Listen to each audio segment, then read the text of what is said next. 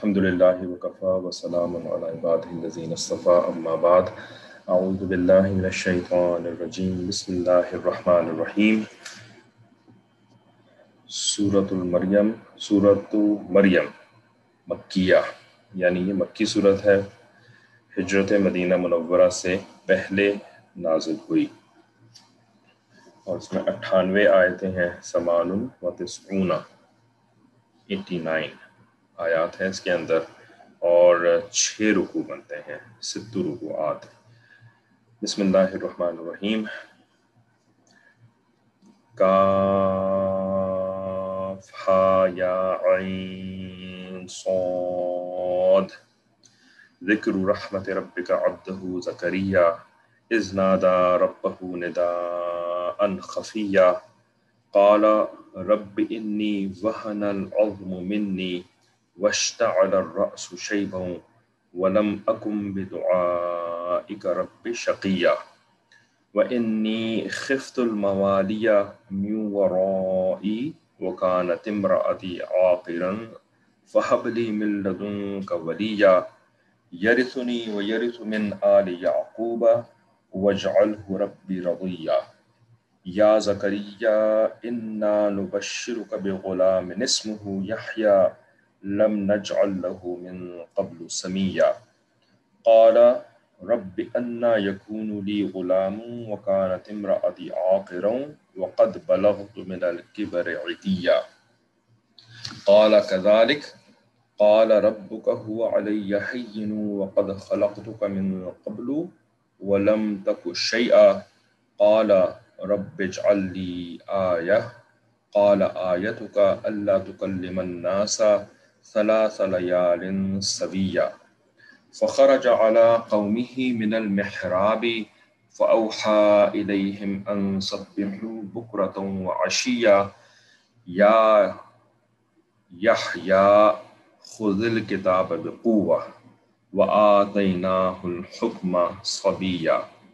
وحنانا من لدنا وزكاه وكان تقيا وبرا بوالديه ولم يكن جبارا عصيا وسلام عليه يوم ولد ويوم يموت ويوم يبعث حيا.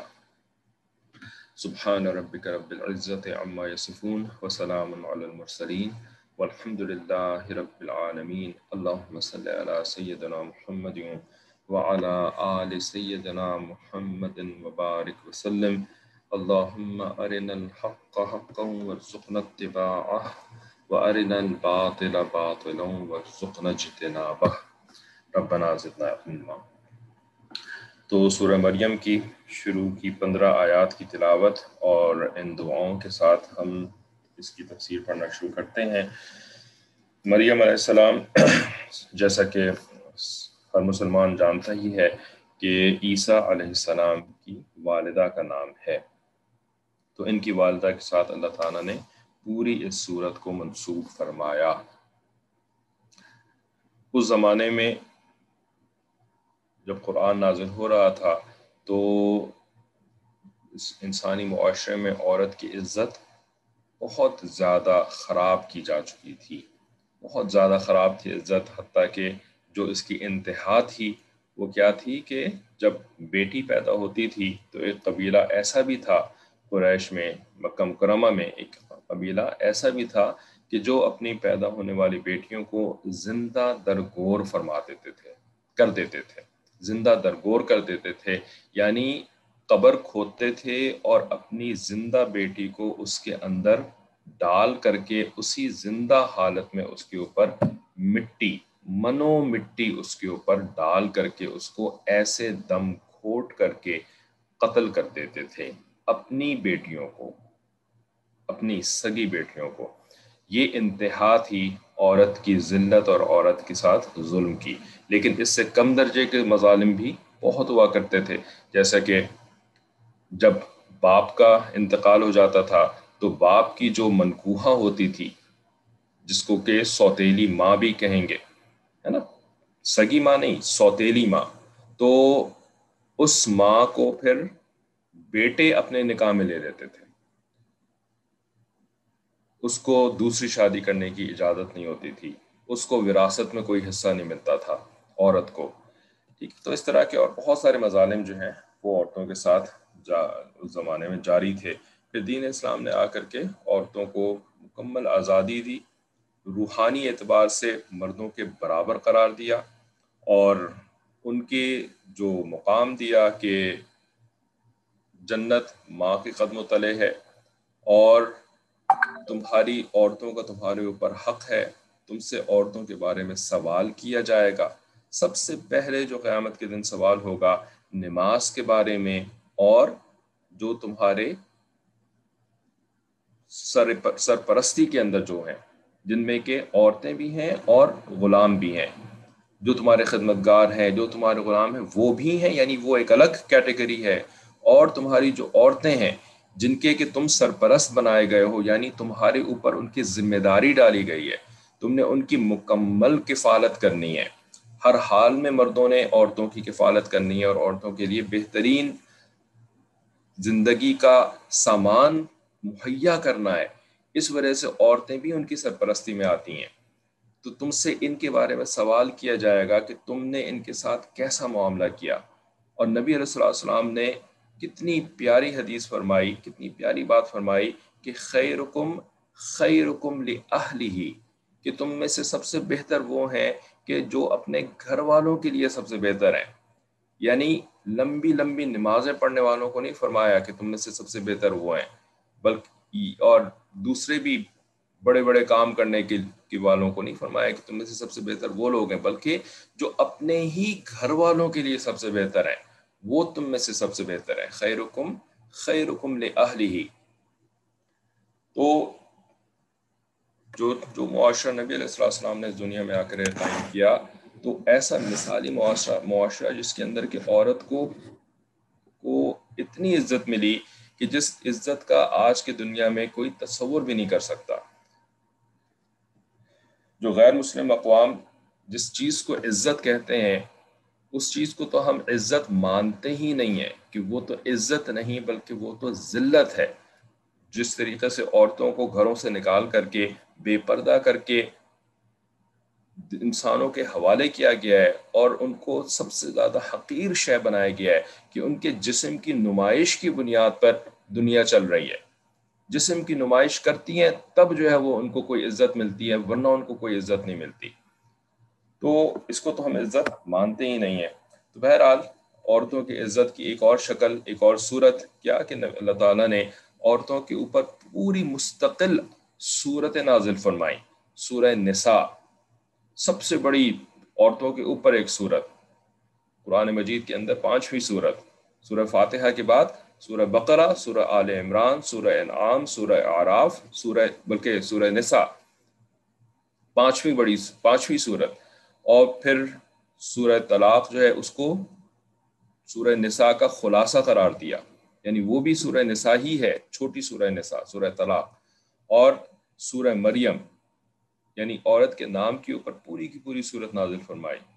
بہرحال، تو اس طرح کی بہت ساری باتیں ہیں جو کہ عورتوں کے حقوق اور عورتوں کی عزت کے اوپر ہمارے دین کے اندر ملتی ہیں۔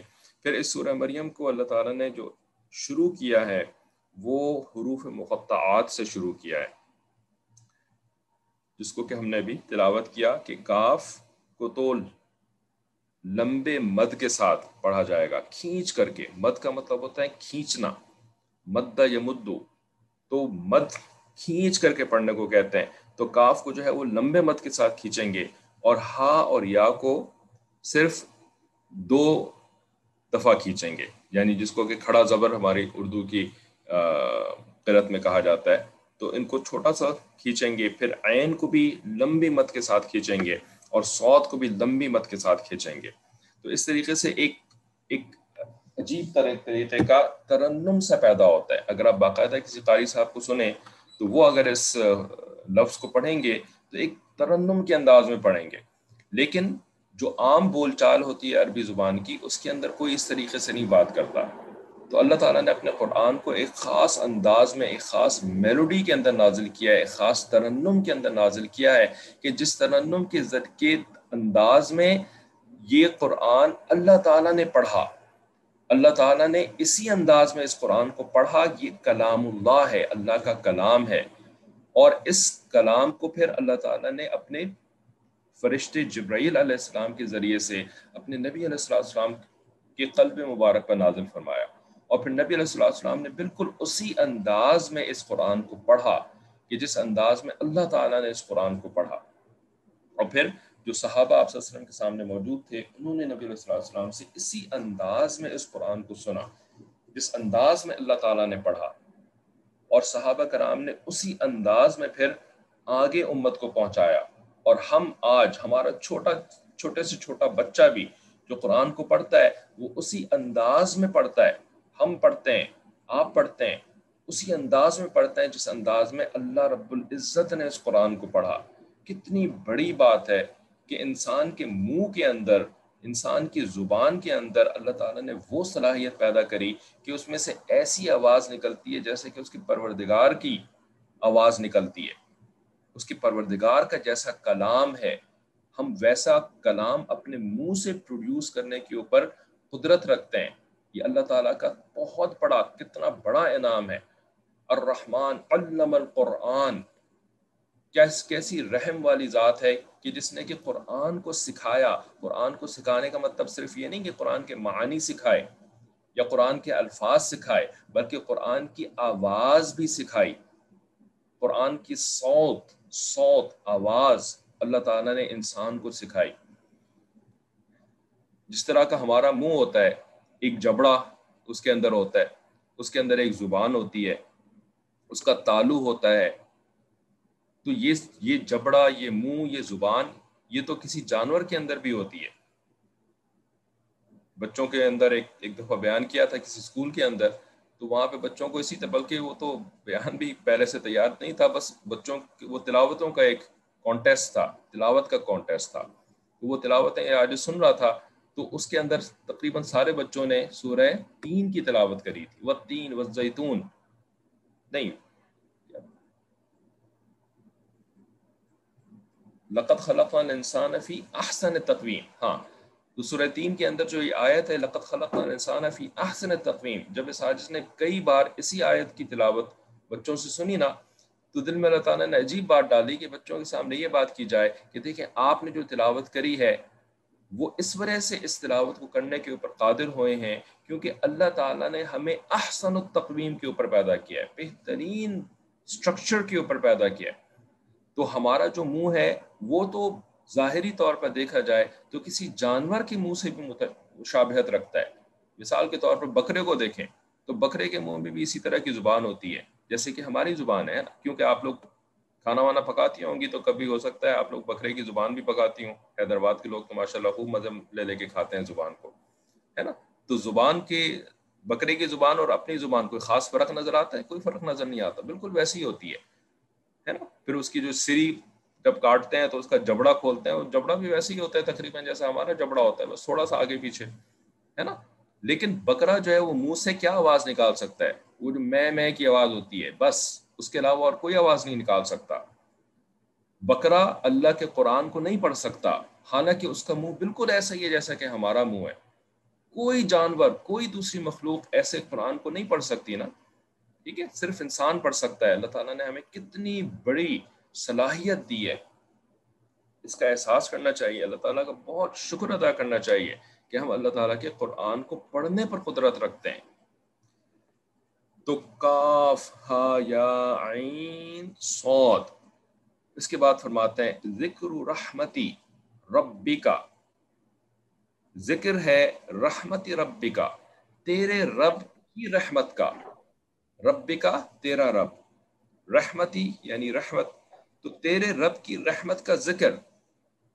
ابدہ زکریہ کس کے اوپر؟ اس کے بندے زکریہ کے اوپر۔ زکریہ یہ اللہ تعالیٰ کے ایک پیغمبر علیہ السلاۃ والسلام تھے۔ ٹھیک ہے؟ تو بنی اسرائیل کے آخری کے چند پیغمبروں میں ان کا تذکرہ آتا ہے۔ بنی اسرائیل کا سلسلہ شروع کہاں سے ہوا تھا؟ حضرت ابراہیم علیہ السلام کے چھوٹے بیٹے اسحاق علیہ السلام۔ ان کے بیٹے تھے حضرت یعقوب علیہ السلام۔ یعقوب علیہ السلام کا دوسرا نام تھا اسرائیل۔ جس نام پر آج یہ ملک ہے نا، جس ملک نے اس نام کا بہت یعنی زیادتی کری اس نام کے ساتھ۔ لیکن اصل میں یہ نام جو تھا، یعقوب علیہ السلام کا نام تھا۔ تو یعقوب علیہ السلام کے بارہ بیٹے تھے۔ یوسف علیہ السلام، بنیامین، یہودا اور ان کے علاوہ نو اور۔ تو یہ بارہ بیٹے تھے۔ تو ان بارہ بیٹوں سے آگے جو نسلیں چلی ہیں، وہ بہت تیزی کے ساتھ ایکسپوننشیل گروتھ ہوئی ہے اس نسل کے اندر۔ ایک دو جنریشنز میں یہ جو بارہ تھے، بارہ کے بعد ایک دو جنریشن یعنی ایک دو تو خیر غالباً دو تین جنریشنز بنتی ہیں۔ موسا علیہ السلام دو تین جنریشنز کے بعد دنیا میں تشریف لائے۔ تو یہ بارہ جو تھے نا، یہ موسا علیہ السلام کے دنیا میں آنے کے وقت چھ لاکھ بن چکے تھے۔ چھ لاکھ کیسے بنے اللہ بہتر جانتا ہے۔ اس زمانے میں چار شادیوں کے اوپر لمٹ نہیں تھی، ہے نا؟ اس زمانے میں تو کئی سو شادیاں بھی ہو سکتی تھی کئی سو شادیاں بھی ایک بندے کی۔ اللہ تعالیٰ نے عجیب ان لوگوں کو ایک تو زندگیاں بھی دی تھی بہت لمبی لمبی زندگیاں بھی ہوتی تھیں ان کی۔ تو شادیاں بھی خوب اور اولادیں بھی خوب۔ تو چند جنریشنز کے اندر ان کی تعداد بارہ سے بڑھ کر کے چھ لاکھ بن گئی تھی، جب موسیٰ علیہ السلام اس دنیا میں تشریف لائے۔ اور پھر ان کو لے کر کے جو ہے وہ یہ یعنی مصر سے جو نکلے، تو پھر اس کے بعد وادیتی میں پہنچے اور پھر وہ ساری واقعات ہیں۔ لیکن یہ نسل چلتی رہی چلتی رہی۔ اس کے اندر اللہ تعالیٰ نے کم از کم دس ہزار انبیاء کرام بھیجے۔ کم از کم دس ہزار انبیاء کرام۔ حضرت یعقوب علیہ السلام کی اولاد میں سے۔ تو وہ سارے انبیاء جو ہیں، وہ انبیاء بنی اسرائیل کہلائے۔ تو ان میں جو آخری نبی تھے، وہ حضرت عیسیٰ علیہ السلام تھے۔ آخری نبی اس سلسلے کے۔ عیسیٰ علیہ السلام کے برابر یعنی ہم اثر، یحییٰ علیہ السلام تھے۔ اور یحییٰ علیہ السلام کے جو والد تھے، وہ زکریہ علیہ السلام تھے۔ تو یہ بالکل آخری دور کی بات ہے۔ تو ان کا ذکر کرتے ہوئے فرمایا کہ اللہ تعالیٰ کی رحمت کا ذکر ہے اپنے بندے زکریہ کے اوپر، اس کے بندے زکریہ کے اوپر۔ از نادا، جب اس نے ندا دی، پکارا رب بہو اپنے رب کو ندا ان خفیہ، ایک چھپی ہوئی ندا، ایک چھپا ہوا پکارنا، خفی خفی کہتے ہیں جو چیز مخفی ہو، چھپی ہوئی ہو۔ یعنی یہ جو دعا مانگی زکریہ علیہ السلام نے، تو یہ دعا جو ہے وہ بلند آواز سے نہیں مانگ رہے تھے، کیونکہ اکیلی دعا تھی نا، اجتماعی دعا تو نہیں تھی، انفرادی دعا تھی۔ تو انفرادی دعا جو ہے وہ مخفی انداز میں مانگی جاتی ہے۔ ٹھیک ہے؟ تو انہوں نے ندا ان خفیہ، ایک مخفی ندا کی اپنے پروردگار کو۔ کیا کہا انہوں نے؟ قالا، انہوں نے کہا، ربی، میرے رب، ربی با کے نیچے جو زیر ہوتا ہے، اس زیر کا مطلب ہوتا ہے کہ اس کے ساتھ ایک یا لگی ہوئی ہے، جس کو یا متکلم کہتے ہیں۔ اس یا متکلم کا ترجمہ بنتا ہے میرا یا میری، ٹھیک ہے؟ تو ربی، اصل میں یہ ہے ربی۔ تو قال ربی، اس نے کہا میرے رب۔ اور یا کا جو لفظ ہے وہ چھپا ہوا ہوتا ہے اس کے اندر۔ یا ربی اے میرے رب، ٹھیک ہے؟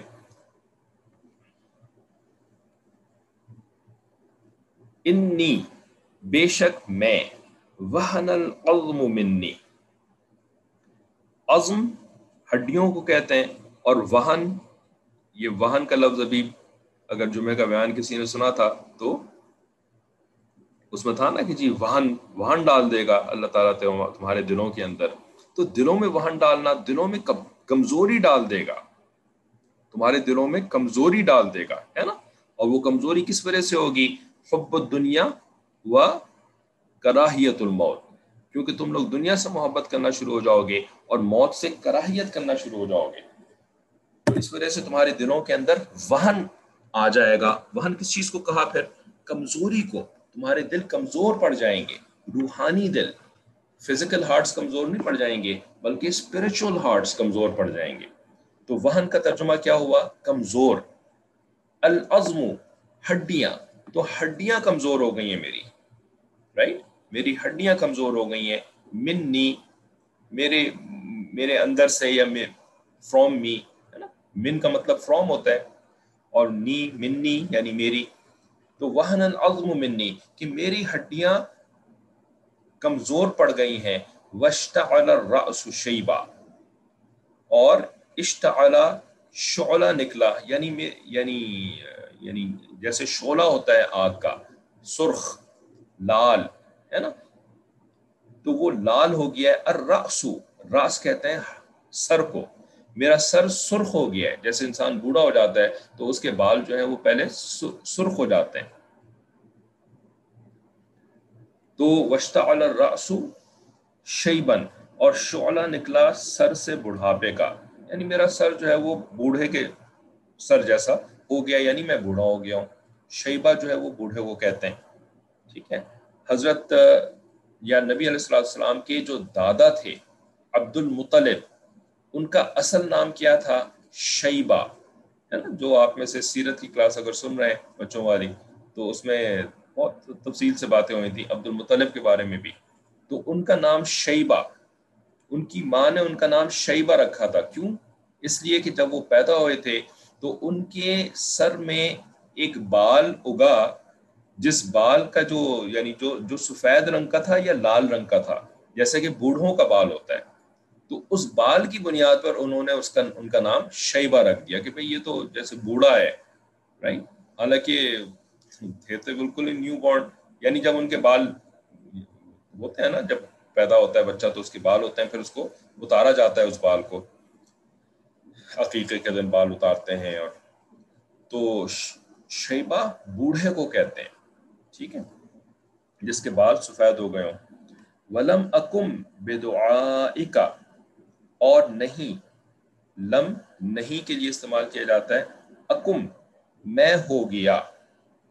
کانا یقون کا مطلب کیا ہوتا ہے؟ ہونا۔ اسی کا جو متکلم فارم ہے یعنی فرسٹ پرسن وہ ہوتا ہے اکن یعنی میں ہو گیا۔ ٹھیک ہے؟ کانا ہوتا ہے وہ ہو گیا، اکن میں ہو گیا۔ بے دعا کا تیری دعا سے، تیری دعا کے ساتھ۔ لم اکن بے دعا کا میں تیری دعا کے ساتھ نہیں ہو گیا۔ لم اکن بے دعا کا میں تیری دعا کے ساتھ نہیں ہو گیا۔ رب بھی اے میرے رب، شقیہ، محروم۔ شقی کہتے ہیں بدبخت کو، بدقسمت کو، محروم کو۔ ٹھیک ہے نا؟ جیسے کہتے ہیں نا، وہ بڑا سعید ہے۔ سعید مطلب خوش بخت اور شقی بد بخت اور بد بخت کیوں؟ کیونکہ اس کو رحمت میں سے حصہ نہیں ملا۔ ہے نا؟ تو اسی کو کہتے ہیں محروم۔ محروم جو کہ رحمت سے محروم ہو گیا، رحمت کا حصہ نہیں ملا اس کو۔ تو اس کو عربی میں شقی بھی کہتے ہیں۔ ٹھیک ہے؟ تو یہاں پر کیا فرما رہے ہیں؟ زکریہ علیہ السلام اپنے رب سے دعا میں کیا فرما رہے ہیں کہ میں، اے میرے رب، میں تیری دعا سے محروم کبھی بھی نہیں رہا۔ یعنی میں نے جب بھی تجھ سے دعا مانگی ہے نا، تو تو نے میری دعا کو قبول کیا ہے، مجھے عطا کیا ہے۔ ٹھیک ہے؟ تو دیکھیں کیسی پیاری طریقے سے دعا مانگ رہے ہیں۔ وہن العظم منی، میری ہڈیاں کمزور ہو گئیں۔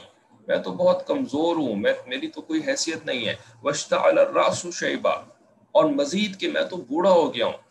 لیکن میں تیری دعا سے کبھی بھی محروم نہیں ہوا۔ تیری دعا کے ساتھ یعنی میں نے تجھ سے جو دعائیں مانگی ہیں، میں کبھی اس سے محروم نہیں ہوا۔ یعنی اللہ کی رحمت کے ساتھ، مکمل امید کے ساتھ دعا مانگ رہے ہیں۔ انی خفت الموالیہ میوں ورائی و انی اور بے شک میں خفتو میں خوف رکھتا ہوں یعنی یا میں خوف زدہ ہوں، اس بات سے کس بات سے الموالیہ، اپنے بھائی بندوں سے۔ ٹھیک ہے یعنی اپنے اپنے فیملی کے لوگوں سے، موالی۔ ٹھیک ہے ولی سے ہی یہ لفظ نکلا، لیکن موالی جو ہے وہ یعنی بیسکلی فیملی ممبرس کو، بھائی بندوں کو کہتے ہیں۔ خفت الموالیہ، میں اپنے بھائی بندوں سے خوف زدہ ہوں۔ میو ورائی، من کا مطلب سے۔ ورائی، ورا کہتے ہیں پیچھے کو یا بعد کو۔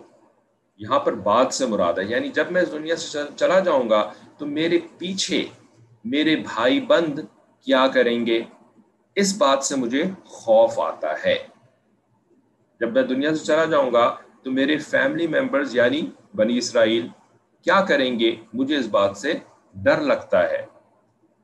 یعنی فکر مند ہوں میں اس بات پر۔ ڈر لگنے سے کیا مراد؟ کہ وہ کوئی تھوڑی مجھے کچھ مارے پیٹیں گے کوئی تھوڑی، بلکہ مجھے مجھے ان کی فکر ہے کہ وہ میرے بات کیا کریں گے۔ وکانت امراطی آکرن اور میرا، میری میری امراطی امرا امراطن عورت کو کہتے ہیں۔ امراطی یا متکلم لگ گیا آخر میں میری عورت یعنی میری بیوی۔ ٹھیک ہے؟ ہو گئی۔ کانت کا مطلب وہ ہو گئی۔ آقرن بانج یعنی جس کی اولاد نہیں ہو سکتی۔ تو اس وقت سچویشن کیا تھی کہ بنی اسرائیل میں اللہ تعالیٰ کا سسٹم یہ ہوتا تھا کہ ہمیشہ جو ہے نا وہ کوئی نہ کوئی نبی ضرور ہوتا تھا بنی اسرائیل کے اندر۔ ایک نبی گئے، دوسرے نبی آ گئے۔ ٹھیک ہے؟ اور یا تو وہ اس نبی کا بیٹا ہوتا تھا جو کہ پھر نبی بن جاتے تھے، جیسے کہ داؤد علیہ السلام کے بیٹے سلمان علیہ السلام رائٹ اور یعقوب علیہ السلام کے بیٹے، یوسف علیہ السلام، ٹھیک ہے؟ یا یہ کہ ان کا کوئی ساتھی ہوتا تھا، پرانے نبی کا کوئی ایسا ساتھی ہوتا تھا، بہت نیک، بہت پرہیزگار اور ان کے ساتھ ساتھ رہنے والا، اس کو اللہ تعالیٰ نبی بنا دیتے تھے۔ کبھی بھائی کو نبی بنا دیتے تھے جیسے موسیٰ علیہ السلام کے بھائی، ہارون علیہ السلام کو بھی اللہ تعالیٰ نے نبی بنا دیا۔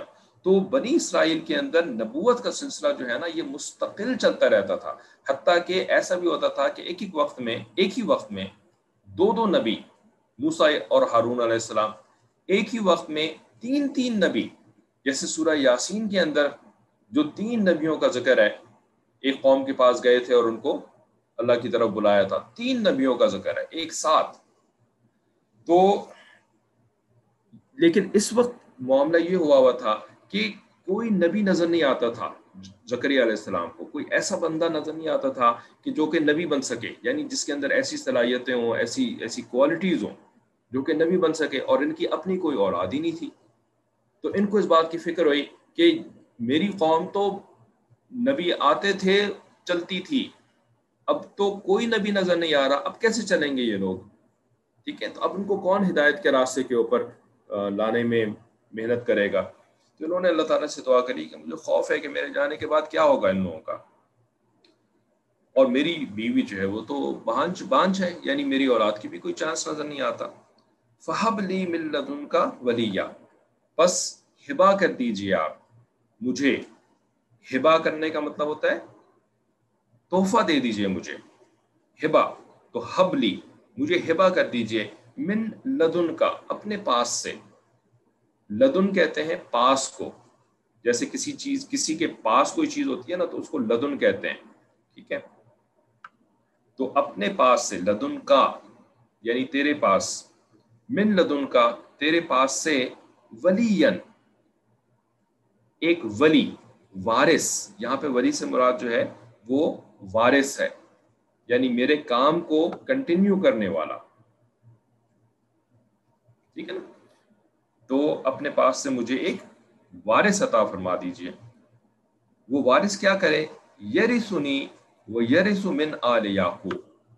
وہ میرا بھی وارث بنے یری سنی وہ میرا بھی وارث بنے اور یریس من آل یعقوبہ یعقوب علیہ السلام کے خاندان کا وارث بنے، جس کو ہم کہتے ہیں اردو میں چشم و چراغ بنے۔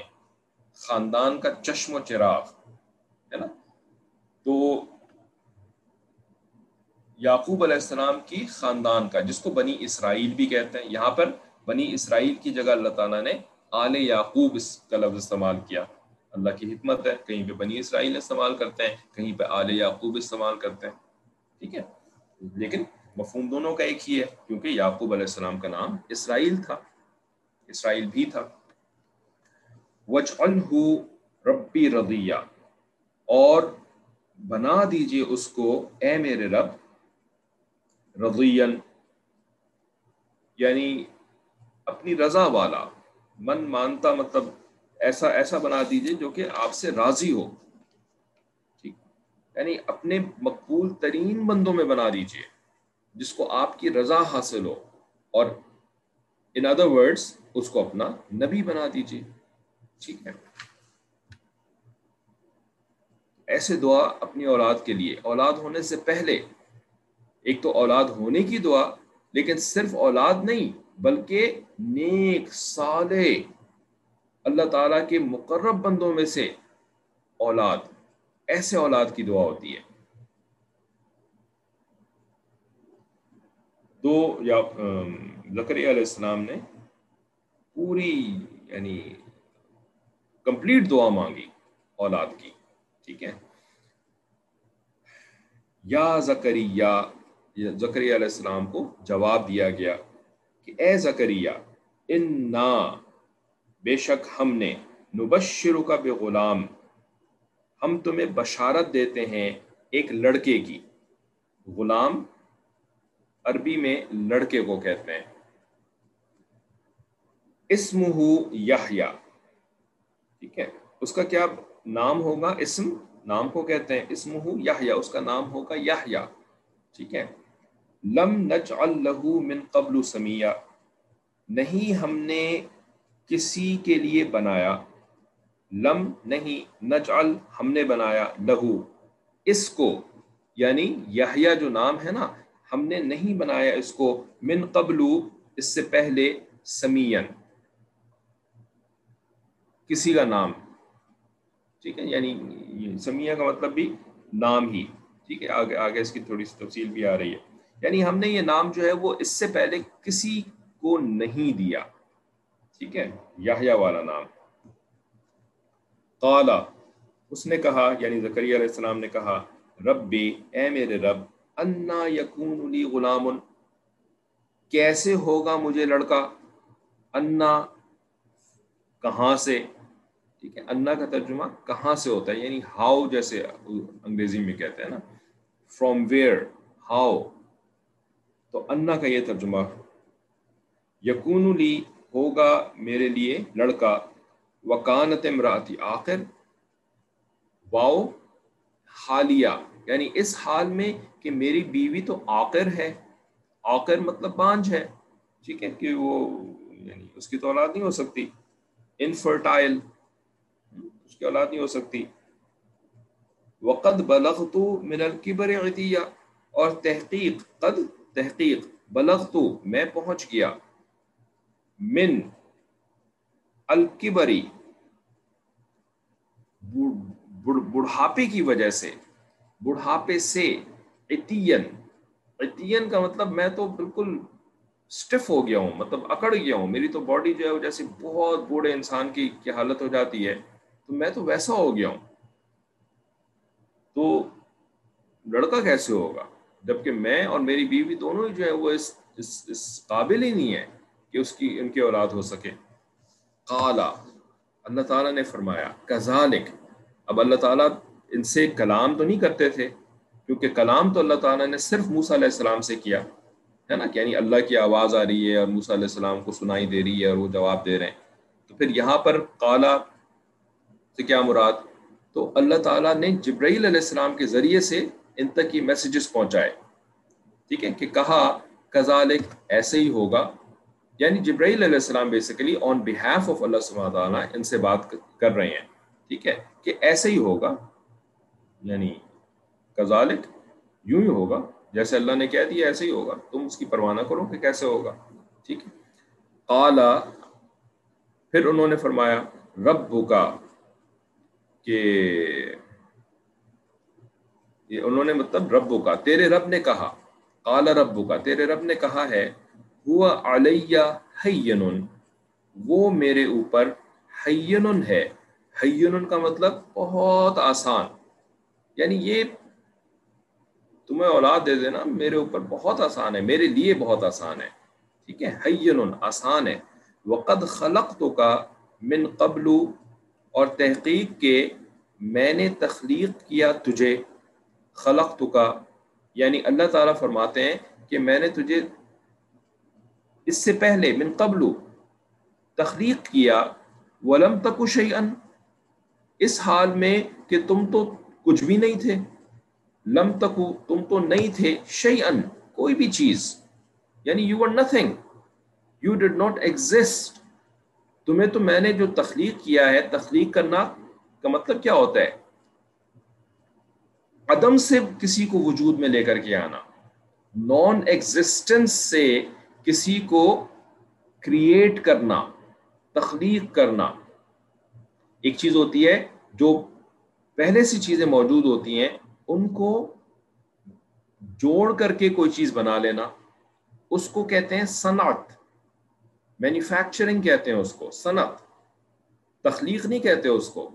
تخلیق ہوتی ہے جو چیز پہلے کسی بھی شکل میں موجود نہیں تھی، اس کے ٹکڑے بھی پیچھے موجود نہیں تھے۔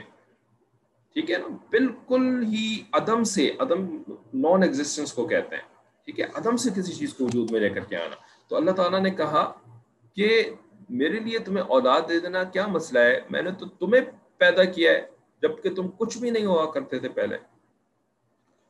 قالا، انہوں نے کہا زکری علیہ السلام نے، ربی، اے میرے رب، اجعل لی آیا بنا دیجیے میرے لیے کوئی نشانی، آیتن کوئی نشانی۔ ٹھیک ہے۔ قالا، تو اللہ تعالیٰ نے فرمایا، وایا جبرائیل علیہ السلام آیتو کا تیرے لیے نشانی یعنی تیری تیری نشانی کیا ہوگی؟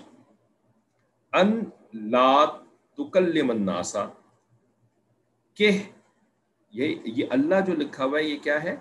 ان، لا۔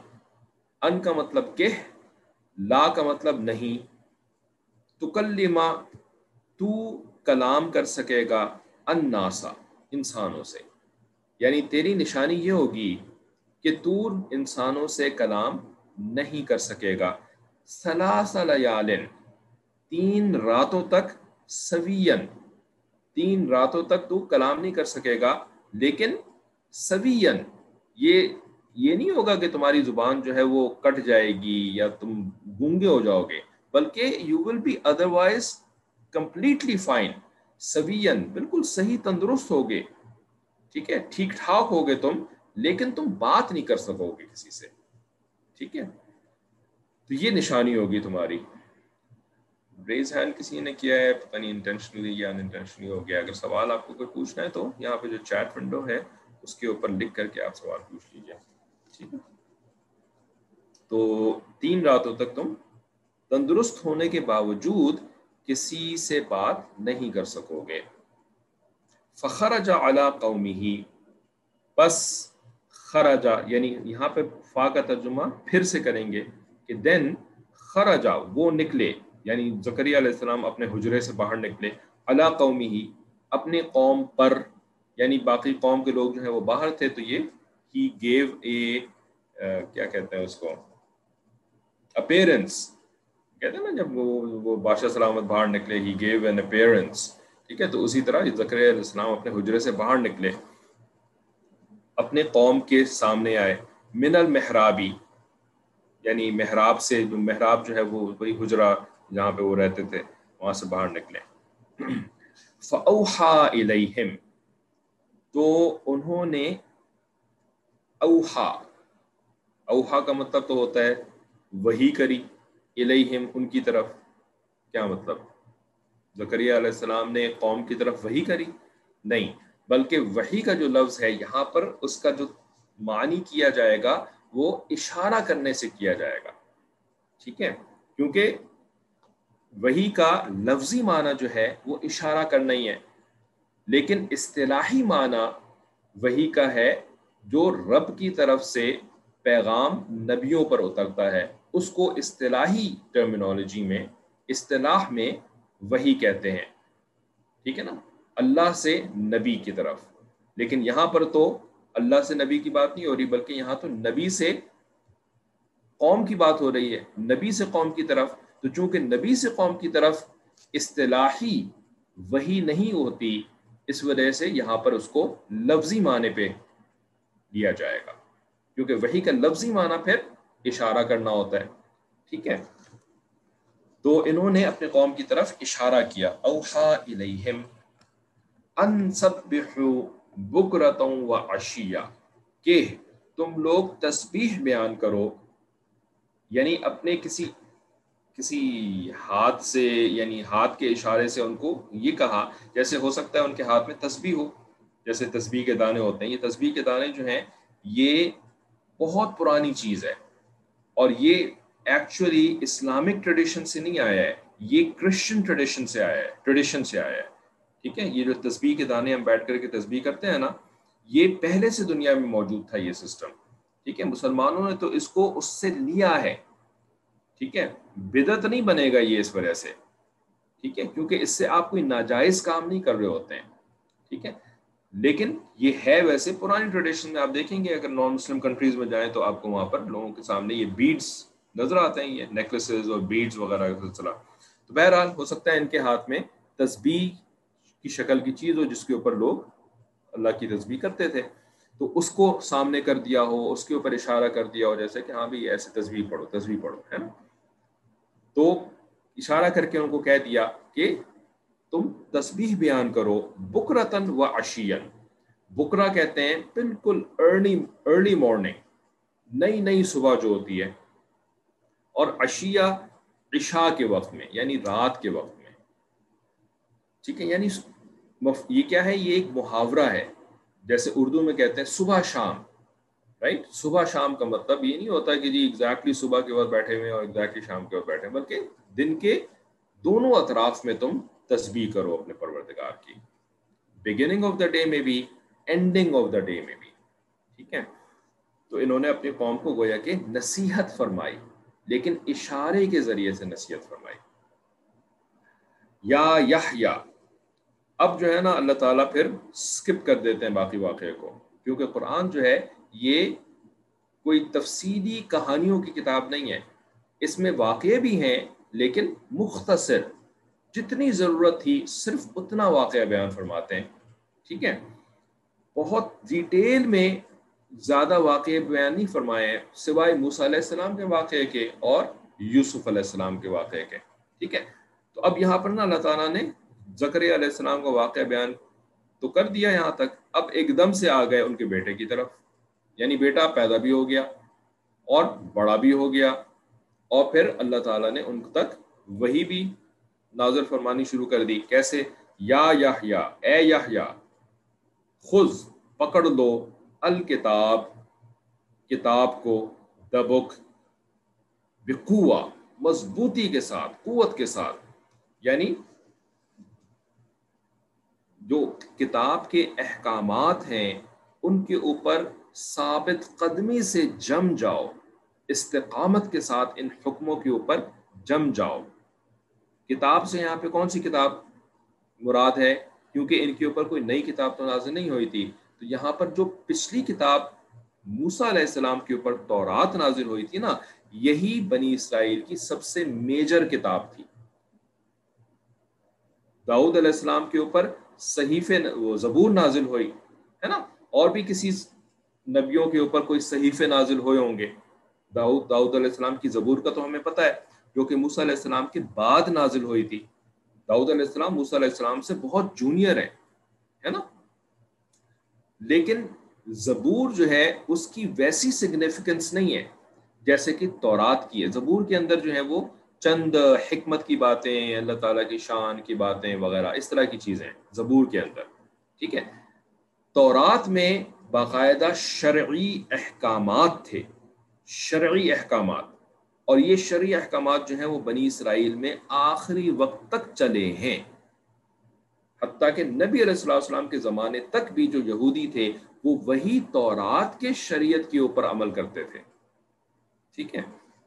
انجیل بھی، اس کے اندر بھی کوئی شرعی احکامات نہیں تھے۔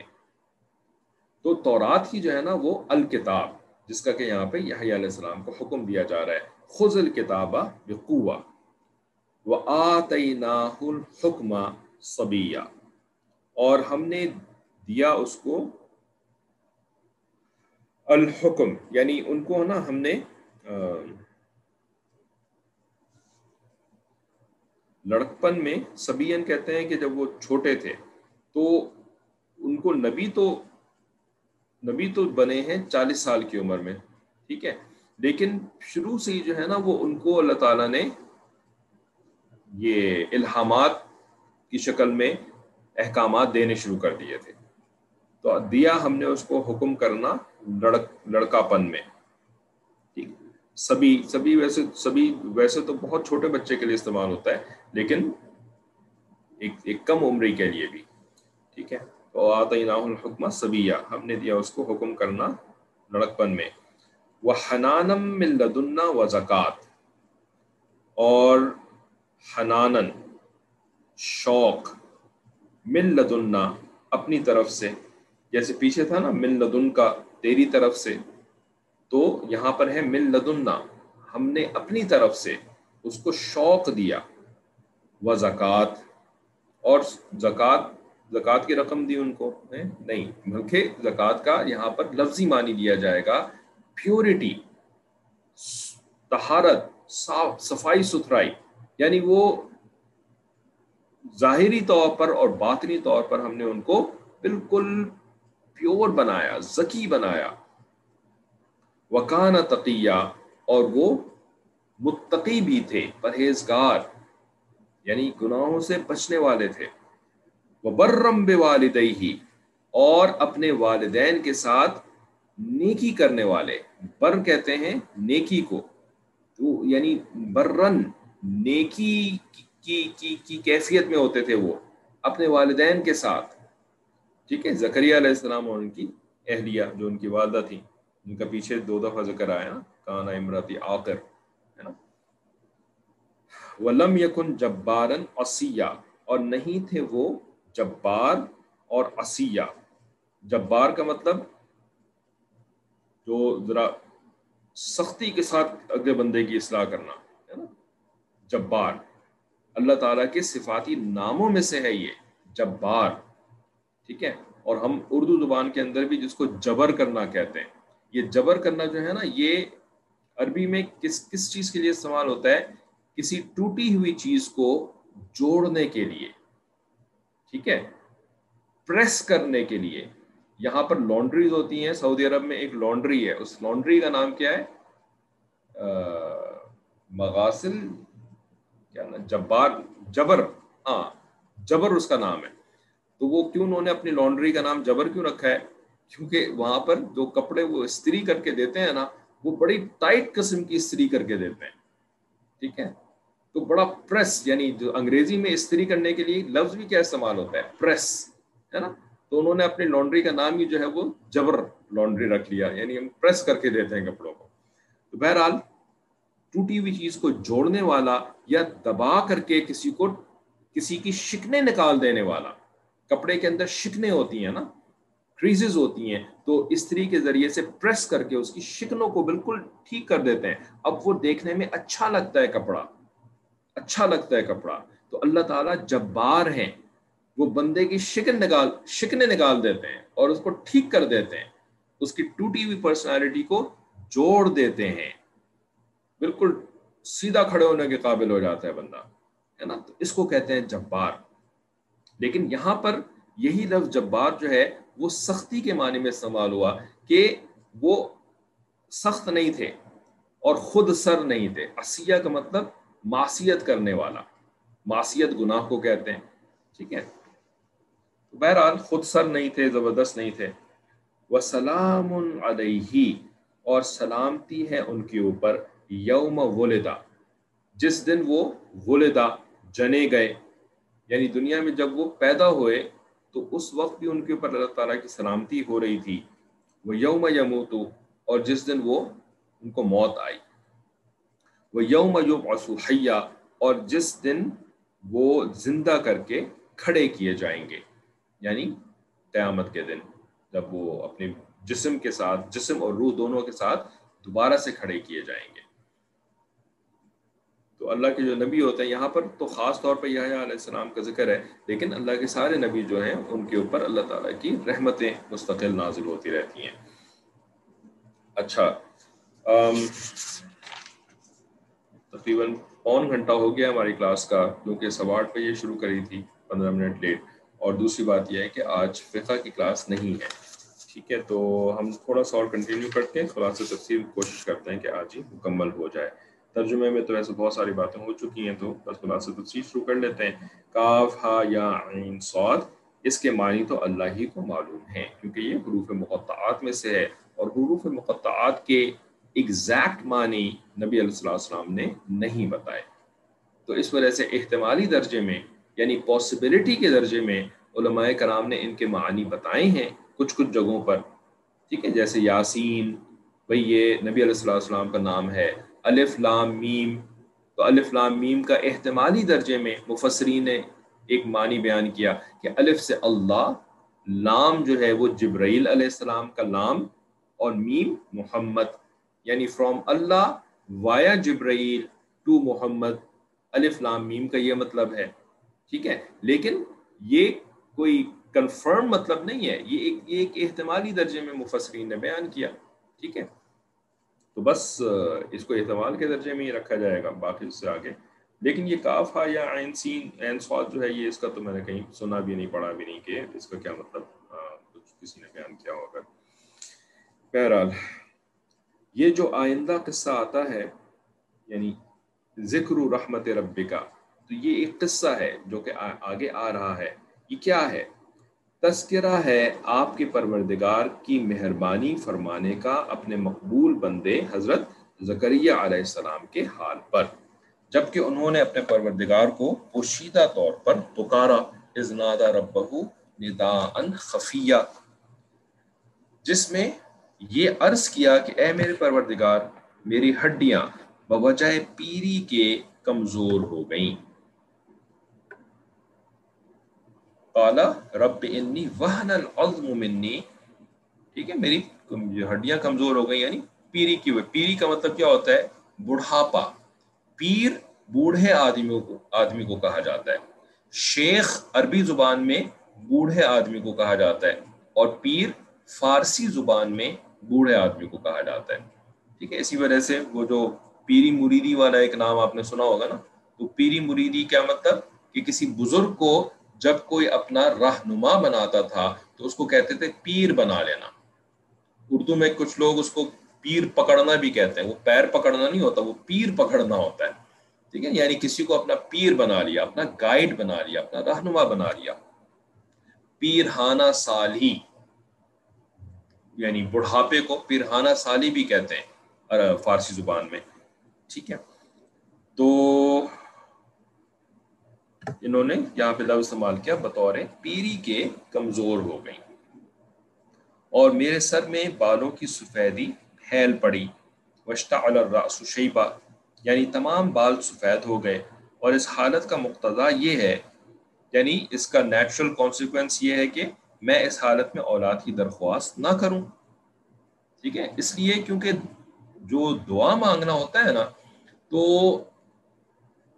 جو یعنی عوام الناس کے لیے دعا کی کچھ شرطیں ہیں، عوام الناس یعنی عام لوگوں کے لیے نا، دعا مانگنے کی کی جو کی جو شرطیں ہیں، ان میں سے ایک شرط یہ ہے کہ کسی ایسی چیز کے بارے میں اللہ تعالیٰ سے دعا نہ مانگی جائے جو کہ اسباب کے درجے میں ناممکن ہو۔ اسباب کے درجے میں ناممکن ہو، ایسی دعا نہ مانگی جائے۔ ٹھیک ہے نا؟ یہ دعا کے آداب میں سے ہے۔ کیا مطلب اسباب کے درجے میں ناممکن ہونا؟ جیسے کہ یہ والی سچویشن تھی کہ اگر کسی کو فزیکلی انفرٹائل ہو گئے ہیں۔ تو اب جو ہے نا وہ اللہ تعالیٰ سے مانگے کہ اللہ تو اس پر قدرت رکھتا ہے کہ مجھے اولاد عطا فرما دے، تو اس پہ قدرت رکھتا ہے۔ ٹھیک ہے؟ دیکھیں زکریہ علیہ السلام کے ہاں یہ معاملہ تھا کہ ان کی بیوی جو ہے وہ آخر ہو چکی تھی اور وہ اتنے بوڑھے ہو چکے تھے۔ اسباب کے درجے میں مینس کے درجے میں ان کی اولاد نہیں ہو سکتی تھی۔ ٹھیک ہے؟ لیکن زکریہ علیہ السلام اللہ کے نبی تھے۔ وہ عوام میں سے نہیں تھے، وہ اللہ کے نبیوں میں سے تھے۔ تو ان کے لیے، ان کے لیے الگ سٹینڈرڈز ہیں۔ اور عوام الناس کے لیے سٹینڈرڈز جو ہیں وہ مختلف ہیں۔ ٹھیک ہے؟ تو اس وجہ سے عوام کے لیے جو دعا دعا کے آداب ہیں نا، ان میں سے ایک ادب یہ بھی ہے کہ اسباب کے درجے میں جو چیز ناممکن ہو، اس کے لیے دعا نہ مانگی جائے۔ ٹھیک ہے؟ اور اس کی وجہ کیا ہے؟ یہ یہ تو بڑی وہ لگتی ہے ڈسکریمنیشن لگتی ہے کہ جی ان کو تو اجازت ہے اور ہم کو اجازت نہیں ہے۔ وجہ وجہ بھی آپ کی برکت کی وجہ سے ابھی دماغ میں آئی ہے، ورنہ کوئی وجہ بتا سکتا ہے؟ چلے تھوڑی سی انٹریکشن بھی ہو جائے گی کلاس کے ساتھ۔ ورنہ ایک گھنٹے سے آج ہی بولا چلا جا رہا ہے۔ سوچ کر کے اگر کوئی بتائیں کہ بھئی وجہ کیا ہے کہ جی ان کو اسباب کے بغیر بھی دعا مانگنے کی اجازت ہے اور ہمیں اسباب کے اندر ہی دعا مانگنے کی بس اجازت ہے۔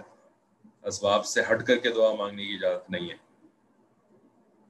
جیسے کہ یہ ایک مثال ہے اس کی۔ کوئی اور مثال یہ بھی کہ جیسے کوئی مر گیا، ہے نا؟ مردہ انسان۔ اب دعا مانگے کہ یہ زندہ ہو جائے۔ ٹھیک ہے؟ کسی مردہ کے لیے اللہ تعالیٰ سے دعا مانگنی شروع کر دیں کہ اب یہ زندہ ہو جائے۔ ٹھیک ہے، تو اجازت نہیں ہے ایسی دعا مانگنے کی۔ حرام کی دعا مانگنے کی اجازت نہیں ہے، یہ بات تو آسانی سے سمجھ میں آ جاتی ہے۔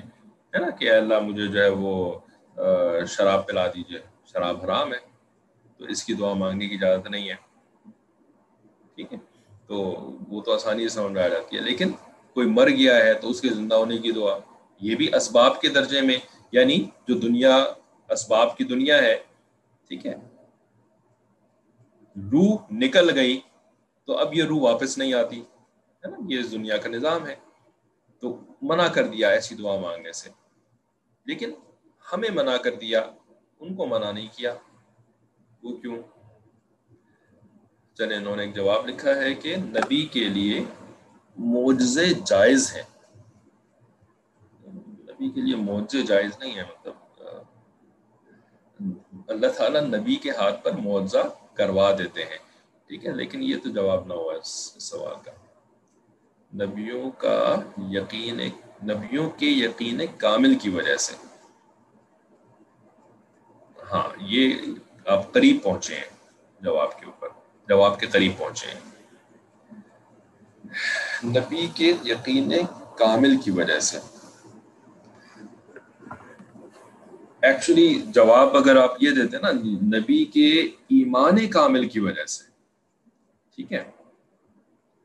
کیونکہ یقین کا لفظ ذرا ڈفرینٹ طریقے پہ استعمال ہوتا ہے، لیکن خیر، پکا ایمان کی وجہ سے اور نبی کے اللہ تعالیٰ کے اوپر مکمل بھروسے کی وجہ سے۔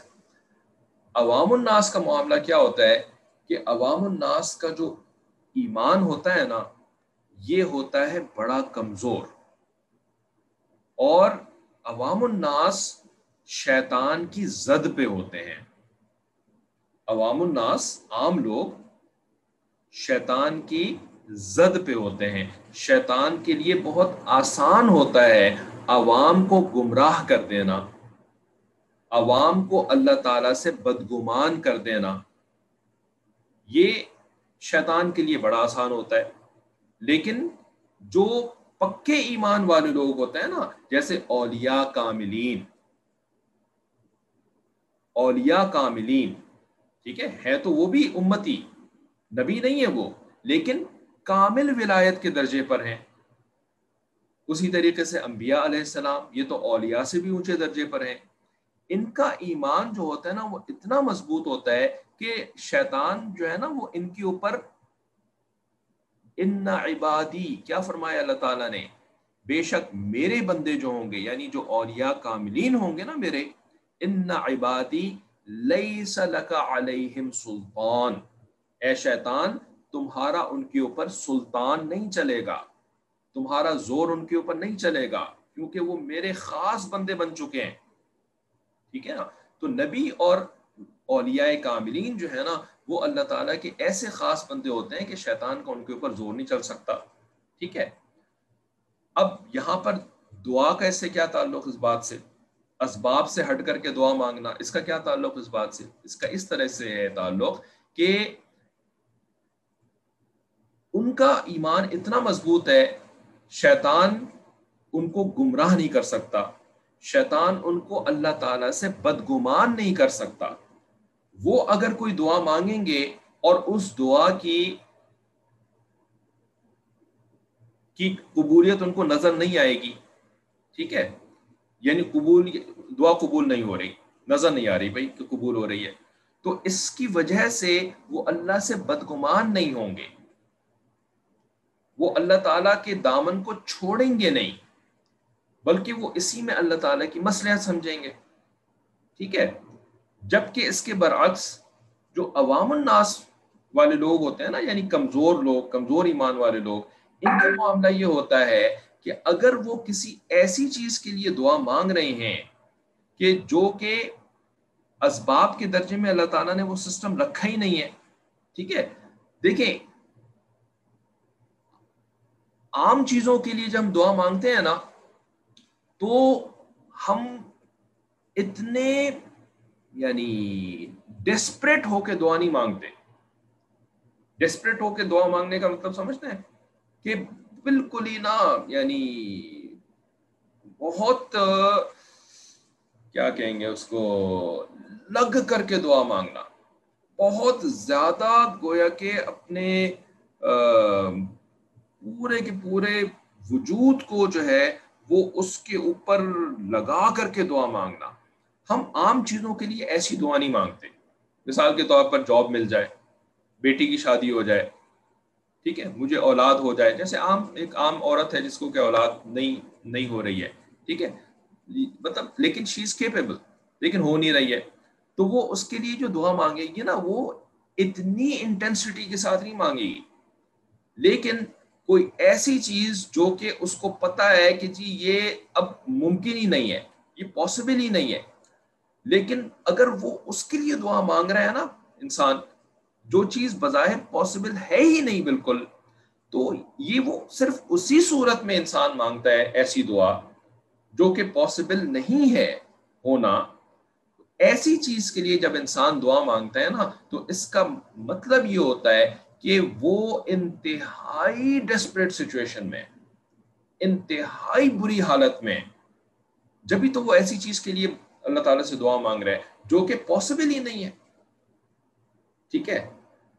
تو اتنا جب انسان ڈیسپریٹ ہوتا ہے نا، اور وہ پھر اللہ تعالی سے دعا مانگ رہا ہے، لیکن اس کی دعا اگر پوری نہیں ہو رہی، تو ایسا شخص جس کا کہ ایمان مضبوط نہیں ہے، جو کہ شیطان کی زد پر ہے، ایسا شخص جو ہے، وہ پھر اللہ تعالی سے بدگمان ہو جاتا ہے۔ ایسا شخص اللہ تعالی سے بدگمان ہو جاتا ہے یعنی اس کا ایمان جتنا پہلے تھوڑا بہت تھا نا، وہ بھی ختم ہو جاتا ہے۔ ٹھیک ہے؟ جو پہلے کچا ایمان تھا، اب وہ بھی ختم ہو گیا، کیونکہ اللہ سے بدگمان ہو گیا۔ شیطان نے اس کو بدگمان کر دیا کہ دیکھو تمہارا رب بڑا کہتے ہیں جی بڑا دعوے کرتے ہیں، ان اللہ علی کل شعین قدیر۔ ہے نا؟ قرآن کے اندر جا بجا لکھا ہوا ہے ان اللہ علی کل شعین قدیر اور دیکھ لو، تم نے مانگا تھا، یہ بات مانگی تھی، تمہاری تو ہوئی نہیں، ہے نا؟ بڑا لوگ کہتے ہیں جی بڑا اللہ تعالیٰ جو ہے وہ ہر چیز کے اوپر قادر ہے۔ تو تم نے تو ایک ایسی چیز مانگی تھی نا، جو کہ ٹھیک ہے، اسباب کے درجے میں تو نہیں ہو سکتی، لیکن اللہ تعالیٰ تو کر سکتے ہیں۔ تو دیکھو، کر کے کرا اللہ تعالیٰ نے، اللہ تعالیٰ نے تو نہیں کیا۔ ایسی باتیں ڈالے گا دماغ کے اندر۔ بھائی اللہ تعالیٰ نے نہیں کیا تو اللہ تعالیٰ حکیم بھی تو ہے نا۔ اللہ تعالیٰ کو تو زیادہ علم ہے نا۔ اللہ تعالیٰ تمہاری تمہاری ضروریات کو اور تمہاری، تمہارے مسلحتوں کو تم سے زیادہ سمجھتے ہیں نا۔ تو اللہ تعالیٰ نے تمہاری جو بات نہیں مانی تو مسلحت کی وجہ سے نہیں مانی، تمہاری خیر اسی میں تھی۔ لیکن شیطان ایسے بندے کو جس کا کچا ایمان ہے، اس کو یہ یہ بات نہیں بتائے گا کہ بھائی مسلحت کی وجہ سے تمہاری بات نہیں قبول ہوئی ہے، بلکہ وہ اللہ کے خلاف کرے گا، قرآن کے خلاف کرے گا اس شخص کو، تو اس وجہ سے نا اس کا ایمان زائل ہو جائے گا، ایمان ختم ہو جائے گا، ٹھیک ہے؟ لیکن جو اولیاء کاملین ہوتے ہیں، انبیاء علیہ السلام ہوتے ہیں، وہ جب کسی چیز کی ڈیسپریٹ ہو کے دعا مانگتے بھی ہیں نا، پھر بھی ان کی نظر اس حقیقت پر رہتی ہے کہ اصل حکمت اور مسلحت تو اللہ ہی جانتا ہے، ٹھیک ہے؟ اللہ تعالیٰ نے اگر میری دعا کو قبول کر لیا، میں شکر ادا کروں گا، نہیں قبول کیا، کوئی بات نہیں، میں صبر کر لوں گا، کوئی مسئلہ نہیں ہے۔ ان کا ایمان نہیں ختم ہونے والا ہے۔ ان کا ایمان ضائع نہیں ہوگا، یہ اللہ سے بدگمان نہیں ہوں گے۔ ٹھیک ہے؟ تو اس وجہ سے نا، جو عوام الناس ہیں، ان کو منع کر دیا جاتا ہے کہ آپ ایسی دعائیں مانگے ہی نہ۔ جو کہ اسباب کے درجے میں نہیں ہے، کیونکہ آپ برداشت نہیں کر سکیں گے۔ اس کے کانسیکوینسز کو کانسیکوینسز کو، ٹھیک ہے؟ بہرحال تو زکریہ علیہ السلام نے تو دعا مانگی اس طریقے کی اور پھر اللہ تعالیٰ نے، کیونکہ اللہ کی مسئلت تھی کہ یا علیہ السلام کو بھیجنا تھا، ٹھیک ہے؟ اگرچہ کہ یہ بھی آپ کو شاید پتا ہوگا کہ یا علیہ السلام کو جو بھیجا ہے نا، تو اس سے کوئی بنی اسرائیل جو ہے وہ ساری کی ساری نیک بن گئی تھی۔ کوئی نہیں نیک بنی تھی وہ، بلکہ الٹا انہوں نے تو زکریہ علیہ السلام کو بھی قتل کر دیا اور یہ علیہ السلام کو بھی قتل کر دیا۔ تو زکریہ علیہ السلام نے اپنے طور پر بنی اسرائیل کی ہدایت کے لیے بیٹا مانگا تھا کہ وہ آ کر کے جو ہے وہ ان کو ہدایت کے راستے پہ لائے گا۔ وہ بیڑا غرق ان کا انہوں نے قتل ہی کر دیا جی۔ ہے نا؟ تو بھائی حکمت مرضی تو اللہ کی پوری ہوتی ہے نا۔ بندہ تو اپنے حساب سے جو ہے وہ کوئی کام کرتا ہے، دعائیں مانگتا ہے اور محنت کرتا ہے، کوشش کرتا ہے۔ لیکن اس کی مرضی کو تھوڑی پوری ہو رہی ہوتی ہے۔ اصل میں تو اللہ کی حکمت ہی پوری ہو رہی ہوتی ہے۔ اللہ تعالیٰ ہی ہر چیز کے اوپر قاتل ہیں، اللہ تعالیٰ ہی جو ہے وہ فیصلے کرنے والے ہیں۔ ہمارا کام ہے کہ بس مانگنا اور اپنی طور پہ تھوڑی محنت کر لینا۔ بہرحال، تو انہوں نے پھر اس طرح سے میرے سر میں بالوں کی سفیدی پھیل پڑی ہے یعنی تمام بال سفید ہو گئے اور اس حال کا مقتضہ یہ ہے کہ میں اس حالت میں اولاد کی درخواست نہ کروں۔ یہاں سے بات شروع ہوئی تھی ہماری، ٹھیک ہے؟ مگر چونکہ آپ کی قدرت و رحمت بڑی کامل ہے، ٹھیک ہے؟ اور میں اس قدرت و رحمت کے ظہور کا خوگر ہمیشہ رہا ہوں۔ یعنی میں تو بڑا عادی ہوں کہ بھئی آپ کی جو ہے نا وہ رحمت میرے اوپر نہیں ہے۔ کیونکہ نبی تو پھر اس جو ہے نا وہ پازیٹیو سائڈ کو ہی دیکھتے ہیں نا، اپنے رب کی صرف پازیٹیو سائڈ کو کہ بھئی اللہ تعالیٰ نے مجھے ہمیشہ دیا ہے، اللہ تو نے مجھے ہمیشہ نوازا ہے نا؟ تو اسی طرح انہوں نے دعا کری۔ تو فرمایا کہ آپ سے کوئی چیز مانگنے میں، اے میرے رب ناکام نہیں رہا ہوں۔ اس بنا پر بعید سے بعید مقصود بھی طلب کرنا مذائقہ نہیں ہے۔ ٹھیک ہے؟ کیونکہ نبیوں کا ایمان ہی ایسا ہوتا ہے۔ اور اس طلب کا مرجح یعنی مرجح یہ امر خاص ہو گیا ہے کہ میں اپنے مرنے کے بعد اپنے رشتہ داروں کی طرف سے یہ اندیشہ رکھتا ہوں کہ میری مرضی کے موافق شریعت اور دین کی خدمت نہ بجا لائیں گے۔ یعنی میں جیسا چاہتا ہوں کہ یہ نیک بن جائیں اور شریعت کی خدمت کریں، تو یہ ویسا نہیں کریں گے کیونکہ مجھے ایسے آثار نظر نہیں آ رہے۔ یہ امر مرجح ہے۔ مرجح کا مطلب جیسے کہتے ہیں نا، امر مرجح۔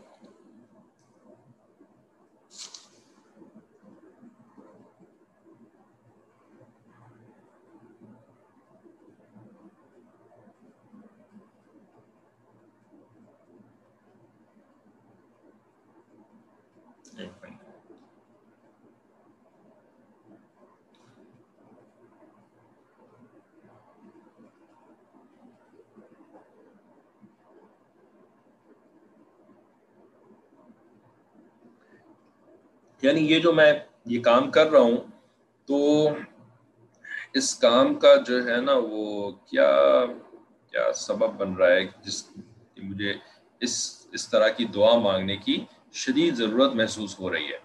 تو یعنی اس طلب کا مرجع ہی امر خاص ہو گیا ہے کہ میں اپنے مرنے کے بعد یعنی یہ یہ وجہ بن رہی ہے کہ میں آپ سے اس طریقے سے نا ایسی عمر میں بھی دعا یعنی اولاد کی دعا کر رہا ہوں۔ ٹھیک ہے؟ تو وہ وہ خالی میری یہ فکر ہے کہ میرے بعد پھر یہ لوگ شریعت کے اوپر عمل نہیں کریں گے۔ اسی طریقے سے آگے بھی کہ یہ امر امر مرجع ہے طلب اولاد کے لیے، جس میں خاص خاص اوصاف پائے جائیں، جس کو جس کو توقع خدمت دین میں جن کو توقع خدمت دین میں داخل ہو۔ یعنی یہی وجہ بن رہی ہے کہ جی یہ لوگ جو ہے نا وہ دین پہ عمل نہیں کریں گے۔ تو ایسی اولاد مانگ رہا ہوں کہ جو کہ تیرے دین کی خدمت کر سکے۔ اور چونکہ میری پیرانہ سالی کے ساتھ میری بیوی بھی بانج ہے، جس کے کبھی باوجود صحت مزاج کے اولاد ہی نہیں ہوئی۔ یعنی جب وہ جوان تھی تب بھی اس کو اولاد نہیں ہوئی، تو اب تو بوڑھی ہو چکی ہے، اب کہاں سے اس کو اولاد ہوگی؟ اس لیے اسباب عادیہ اولاد ہونے کی بھی مفقود ہیں۔ اسباب عادیہ یہ وہی جو جو جو جو اسباب کا نظام اللہ تعالیٰ نے بنایا ہے، جو اللہ تعالیٰ کا، اللہ تعالیٰ کی عادت ہے۔ ٹھیک ہے؟ ایک ہوتی ہے اللہ تعالیٰ کی قدرت۔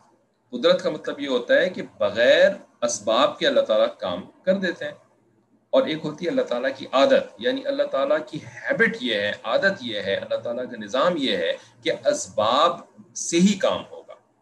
ٹھیک ہے؟ اسباب کے بغیر کام نہیں ہوگا۔ یہ اللہ تعالیٰ کی عادت ہے۔ انہوں نے کوئی سوال لکھا ہے کہ ہم صبر زیادہ وقت کے لیے کیوں نہیں کر پاتے؟ ہم صبر زیادہ وقت کے لیے کیوں نہیں کر پاتے؟ جب حالت بری ہوتی ہے، ہمیں اپنے ایمان کو کیسے بڑھانا چاہیے؟ جب حالت بری ہوتی ہے، تو ہمیں اپنے ایمان کو کیسے بڑھانا چاہیے؟ یعنی ہم صبر زیادہ وقت کے لیے کیوں نہیں کر پاتے؟ تو اس کی وجہ یہ ہوتی ہے، کیونکہ جو ہم یعنی صبر کی جب ہمیں ضرورت پیش آتی ہے نا، تو وہ تو وہ والی حالت ہوتی ہے کہ جب ہمارے مزاج کے خلاف کوئی کام ہوتا ہے ہے نا؟ ہماری پسند کے، ہماری مرضی کے خلاف جب کوئی کام ہوتا ہے نا، جس کو ہم نا خوشگوار حالت بھی کہتے ہیں، تو اس وقت نا ہمیں صبر کی ضرورت پیش آتی ہے، ٹھیک ہے؟ لیکن یہ صبر ہم زیادہ نہیں کر پاتے۔ زیادہ دیر تک نہیں کر پاتے۔ ٹھیک ہے؟ اس کی وجہ یہ بنتی ہے کہ جب ہمارے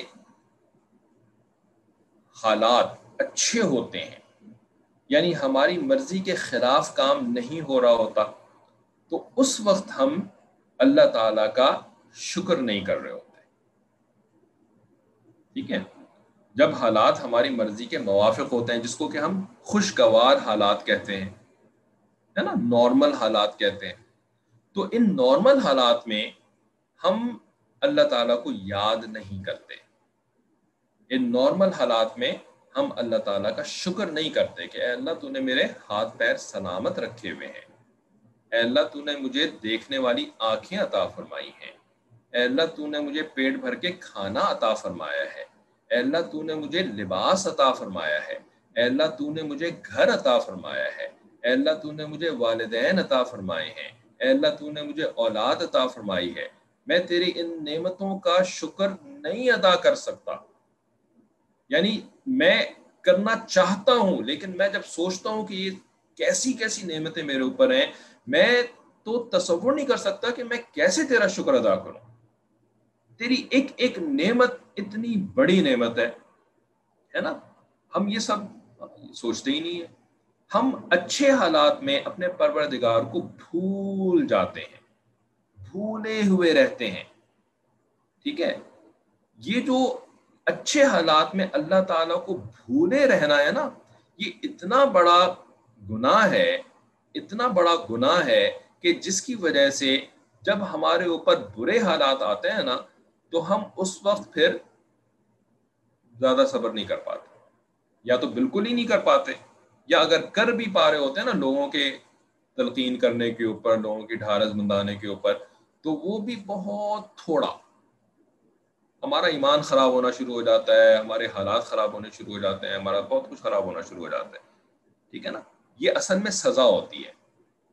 یہ اصل میں یہ یہ ہے نا کہ صبر زیادہ نہیں کر پا رہا، صبر کا دامن چھوٹ گیا۔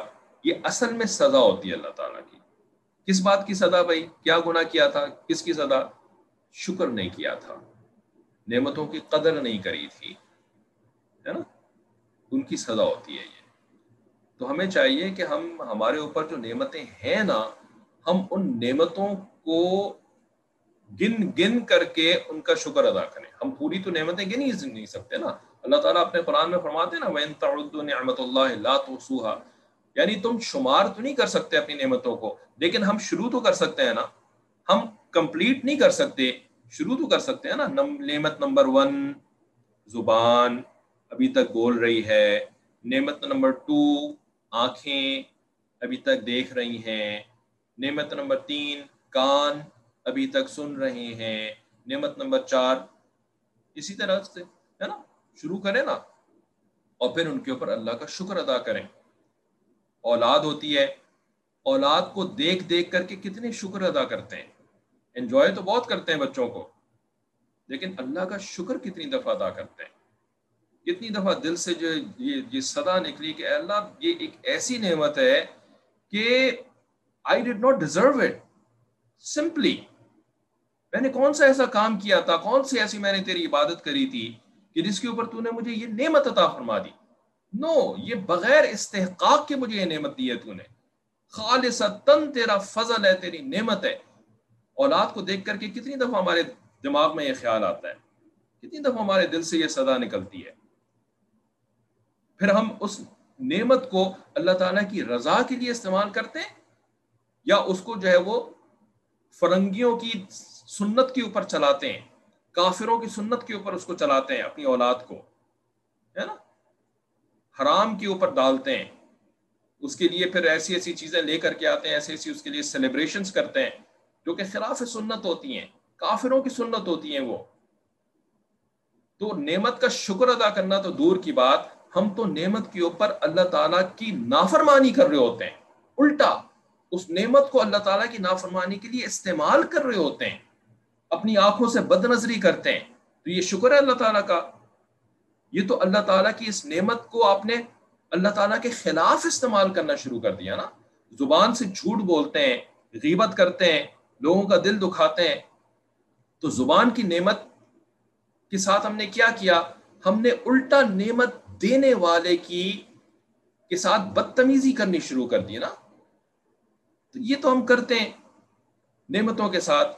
تو جب اللہ تعالیٰ ان میں سے کسی ایک نعمت کو لے لیتے ہیں، تو کیا ہوتا ہے؟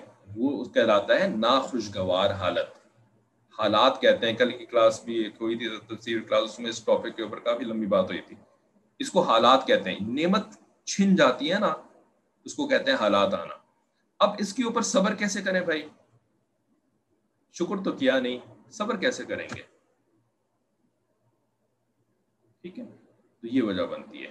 آپ کا جو سوال ہے نا، ہم کیوں زیادہ صبر نہیں کر پاتے؟ اب ہم نے اپنے ایمان کو کیسے بڑھائیں؟ تو بھائی جو نعمتیں ہیں، ان پہ شکر ادا کریں۔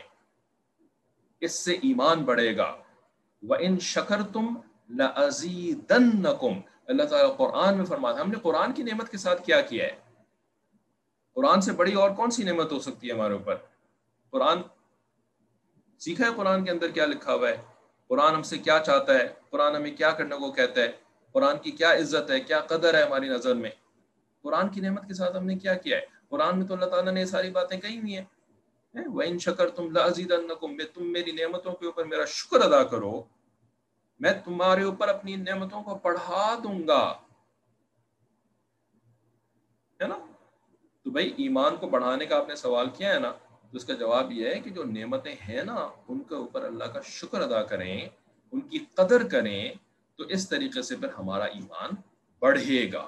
اور پھر کل کو آزمائش کے طور پر اگر اللہ تعالیٰ نے ہمارے اوپر کوئی حالات بھیج بھی دیے نا، پھر ان کے اوپر اللہ تعالیٰ ہمیں بے صبری کی سزا نہیں دیں گے، بلکہ اللہ تعالیٰ ہمیں صبر کی توفیق عطا فرمائیں گے۔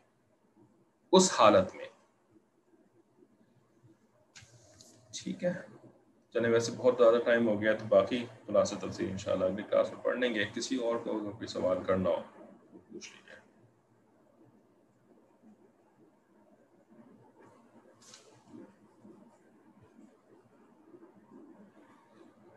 اگر نہیں ہے تو پھر کلاس ختم کرتے ہیں واخر دعوانا الحمد للہ رب العالمین، السلام